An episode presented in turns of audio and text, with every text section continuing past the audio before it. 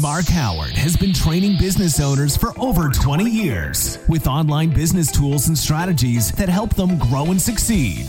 If you want to grow your business fast and save time, then keep listening. If you want to grow it even faster in less than three months, then visit www.businessmachine.biz. And now, here's Mark.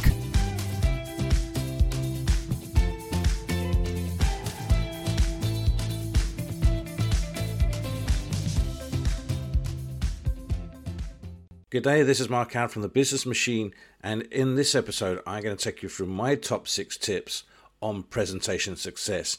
It doesn't matter if you do presentations on a weekly basis and networking meetings, or if you do presentations for your work, these top six tips, I guarantee you, will give you the best results for your presentation success. Did you know that you can get even more from Mark Howard, including mini marketing sessions? One to one sessions, and even access to his private VIP Facebook group? Interested? Then head over to www.patreon.com slash businessmachine and check out the different memberships he has on offer today. Okay, let's get started here. So you're possibly sitting there right now listening to this and think to yourself, do you know what, Mark? We know that you do digital marketing. We know that you help businesses out online and helping them grow. So what is this whole thing with you doing presentation skills? Why is it you're able to give great advice about presentation skills, and why should we listen to you and not just go and search this stuff online? I, I get that. The thing is, there's two reasons why my presentation advice and skills really come into play and will differ greatly from what, what other people are doing. So, from the first point, I have over a decade's worth of presentation skills. I've had more than 15 years' experience in this and that comes from predominantly from BNI. I'll be honest with you, from doing a lot of BNI, I got a lot of training from those guys. The presentation formats I tend to use, I don't actually always follow their formats because I don't necessarily think it works for the right customer, and there's a reason for that, and that comes in point two. I've listened to a lot of the keynote speakers that I've had over the years and a lot of their conferences and had the opportunity to sit down with these keynote speakers and ask them the question, you know, what makes a great presentation and what do you do to prepare? So that's my first point. My second point really is when you start to look at presentations and the way they're formatted, the way they're put together, they actually follow a very similar format to marketing and to web design and to social media marketing. They're actually hand in hand all the way through. So, as I've got over 20 years' experience in digital marketing as well, I can bring a lot to the table. And what I tend to do is bring all of this together and format this in a, in a way that my clients and salespeople that I've spoken to can actually take my skills and actually go away and deliver a great presentation. So, with that in mind, what I'm going to do is I can take you through my top six. My top six. It's not everything, okay? My top six presentation skills or tips or tricks. If you want to know more about this, then what I suggest you do subscribe to my podcast and you'll be updated on one new book that's being launched in the next couple of months on presentation skills. Well, I actually take you through from zero to hero. Take you through the whole format of how you can be the best presenter in your networking group or how you can be the best presenter anywhere where you need to present in any uh, shape or format. And I'll take you from that. And if you've never presented before or you have a fear of presenting, i take you through how you get past that as well. Trust me, you're talking to the one guy who can never ever do presentations years and years and years ago, and now you can't stop me. So let's kick off with my top six tips, and here we go with tip number one. So tip number one is called being specific. Now, in BNI, they say that specific is terrific. I understand that. But the point of the matter is, if you don't tell people what it is you're looking for, who you're looking to get in touch with, the chances are that they're going to miss that and you're not going to get that um, introduction or you're not going to get to the right people. And it doesn't matter how many times you do a presentation, somebody can look at it and it's only when you turn and say, hey, do you know, I love an introduction into XYZ company uh, or to Mr. ABC of XYZ company, then the chances are you will get that present, you get that introduction because somebody in the room will turn around and say, hey, do you know, I actually know that person. Now, I do know, I do know that it's not always possible to be specific in a presentation. It's very difficult, in fact. And there are certain categories that makes it very difficult to be specific. Trades in particular, you know, people like um, motor mechanics, for example, electricians, those type of people, they can't really be specific because basically anyone who has electricity or has a car, you know, that's basically the people they want introductions to. So it's very difficult for them to be specific. So the the add on to that is if you can't be specific, is to tell a story and to, to tell a story of what you have done for someone and the experiences that you have done and take the person on the journey through your presentation from taking them from the moment where they had this client was in trouble or needed issues and how you fixed or resolved the problems. Storytelling is very powerful, and it's one of the biggest things that we do in social media, and it's one of the biggest things we do on websites and even in podcasts. You listen to this podcast, it's all about storytelling, and the reason is people relate to stories. So, in your presentation, tell a story, and especially when you're doing keynote presentations. I've done a number of keynote presentations over the years, and if you ever listen to my keynote presentations, they're all about storytelling. And every single one of them will start off with a story before I get to the main presentation part, and then it finish with a conclusion to the story as well. Another little side top tip there, by the way, if you've not done that before. My point number two, so top tip number two, is prepare. It sounds very simple, right? But a lot of people don't actually prepare, especially when they're doing presentations at BNI groups or uh, associated networking groups.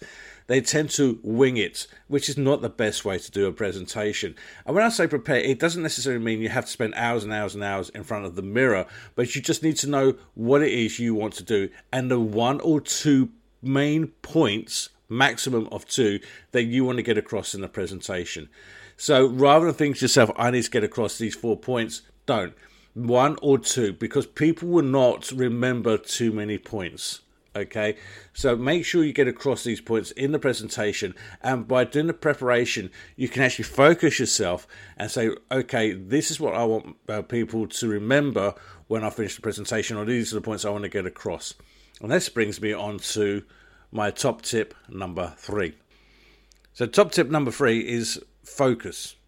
Focus on just the one service or offering that you have. Now, the chances are, if you're somebody like myself, for example, I've got a lot of services, I've got a lot of products, I've got a lot of offerings that I do, and there's simply no way I can cram that all into the presentation, and, and I wouldn't do that anyway.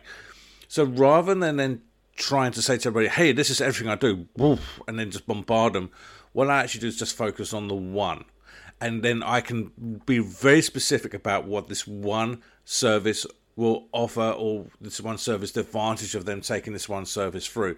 So if you offer more than one service or product or offering then think to yourself which one is going to bring in the most for my business? Which is the one i really want people to come back to me with and say hey look i can help you out with that. It's one of the biggest mistakes i see in presentations to this day people have four or five services and you sit there and they've got like 60 seconds for example and they're trying to cram it in and it's it's just impossible to do. It really is. And people lose track they get confused.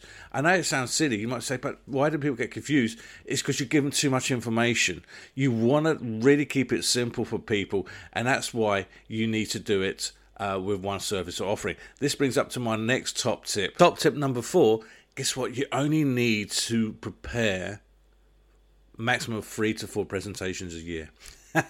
Everybody, especially with BNI, these networking events, they think, oh, I need to prepare a presentation every week. No, you actually only need to prepare three or four a year. And this is the reason you do this. So, what you do is you prepare, say, this is how you're going to do three presentations. And then what you do is for one month, you focus on the one presentation, presentation number one. Month two be uh, presentation number two. Month three would be presentation number three. Month four, you go back to presentation number one. Now, that might sound a bit strange, but the reason you do that is each presentation is different or have a slightly different offering. Remember what I said on my top tip number three? Will have a slightly different offering or a slightly different approach. But by doing it that way, if you do your presentation on a weekly basis, the same one, the chances are number one, you're going to get your point across. Number two, people are actually going to hear the message. They've got to hear it more than once to for it to sink in. And if you do go to networking events and you sit down, the chances are you have visitors in the room that people come in, they're not there every single week. So by doing the same presentation weekly for a month, you're going to hit more of those people, especially if they only turn up once as a visitor, for example. Can you imagine if you've done a really great presentation on, on week one, but week two you've done a slightly different presentation, the visitor turned up and it didn't actually bear any resemblance to them, and if only they heard that one you did from week one, which would have been a better presentation. So only focus on doing three, maybe four presentations here, pre- prepare them, and that's it. It's job done. You don't need to do any more. I've just saved you a load of time in the process. My top tip number five this is going to be the most important one that you're going to come across. Uh, maybe other than point six. Let's let's get to point six in a second. Point five is simply this: make it easy. Really make it easy for your sales team. Your sales team and those people that listen to your presentation, by the way. Make it easy for them to understand what it is you do. Because, you know, at the end of the presentation, regardless if you've got 60 seconds, 10 minutes, 45 minutes, it doesn't matter how long you got at the end of that presentation, those people need to be in a position to go away and actually tell other people about you and what it is you do. If you make it complicated, if you put jargon into it, if you put technical stuff into it, you put long, uh, complicated words in it, if you put uh, products or systems in that people really don't understand, if you start going through all these technical side of your business, that people don't understand. And guess what? They will switch off because they don't understand it. And if they don't understand it, how can they tell somebody else? So what you've got to do is dumb it down. I know it sounds really stupid. I know it sounds, you think, oh, no, I can't dumb it down, Mark. What are you on about? No, you need to dumb down your presentation as much as possible. Focus it on as if you're trying to present to maybe, I don't know, school children. Maybe you've got to teach a load of preschoolers about your business how would you do that? Now, obviously, you don't want to do it in a condescending way, but what you've got to do is take it out all the jargon, make it extremely easy for the people listening to you. So, as I said, they can go away and then other people know what a great service, what a great presentation you've done, and why people should contact you. And my last top tip this is number six on the books. I hope you're making a note of all these all the way through. My last top tip now, before I go into this, just a reminder please, please, please subscribe to my podcast. You get updates on all the podcasts that get straight to your phone or your mobile device or wherever you are. Plus, when I'm bringing out my new book on presentation skills. And trust me, you want to read this book. It's going to be absolutely amazing. And I will be doing some offers on that as well. You will be notified via my subscription. So please do subscribe. So, what is my point six? My point six is simply this I'm going to say these to you CTA. CTA. What is CTA? CTA stands for, if you don't know, call to action. The call to action is what you want people to do after you've done your presentation. When you finish your presentation and you've walked away, when they've walked away from the building, what is it you want people to do? There's no point in doing a presentation and then saying, That's it, guys, thanks very much for listening, and sitting down. Give them a reason, give them to do something. Now, maybe it's to say, Can you help me get in touch with this particular person? Can you get me into this particular company? You know, there's so many different things it could be. You just got to think of your call to action. And the, if you're doing a PowerPoint presentation, your call to action should be the very last slide. It should be quite clear. This is your, what you want people to do. Keep it very simple. It might be you just want them to follow you on social media, or maybe to subscribe to their podcast. I don't know. But the point of the matter is, if you don't have a call to action, people are not going to act upon your presentation, and then your presentation becomes worthless. And it doesn't matter if you're doing a 60 seconds or you're doing a 10 minutes or you're doing a 45 minutes. No CTA, no result. That's the bottom line. And interesting enough, this is like a side top tip as well. And this is just something to consider with your call to actions. Your call to actions will define your presentation. I'm going to repeat that for you. Your call to action will define your presentation. So, whenever you start your presentation, whenever you start, and this is the biggest tip you're ever going to get, I'm not even going to make this tip seven, this is your bonus tip.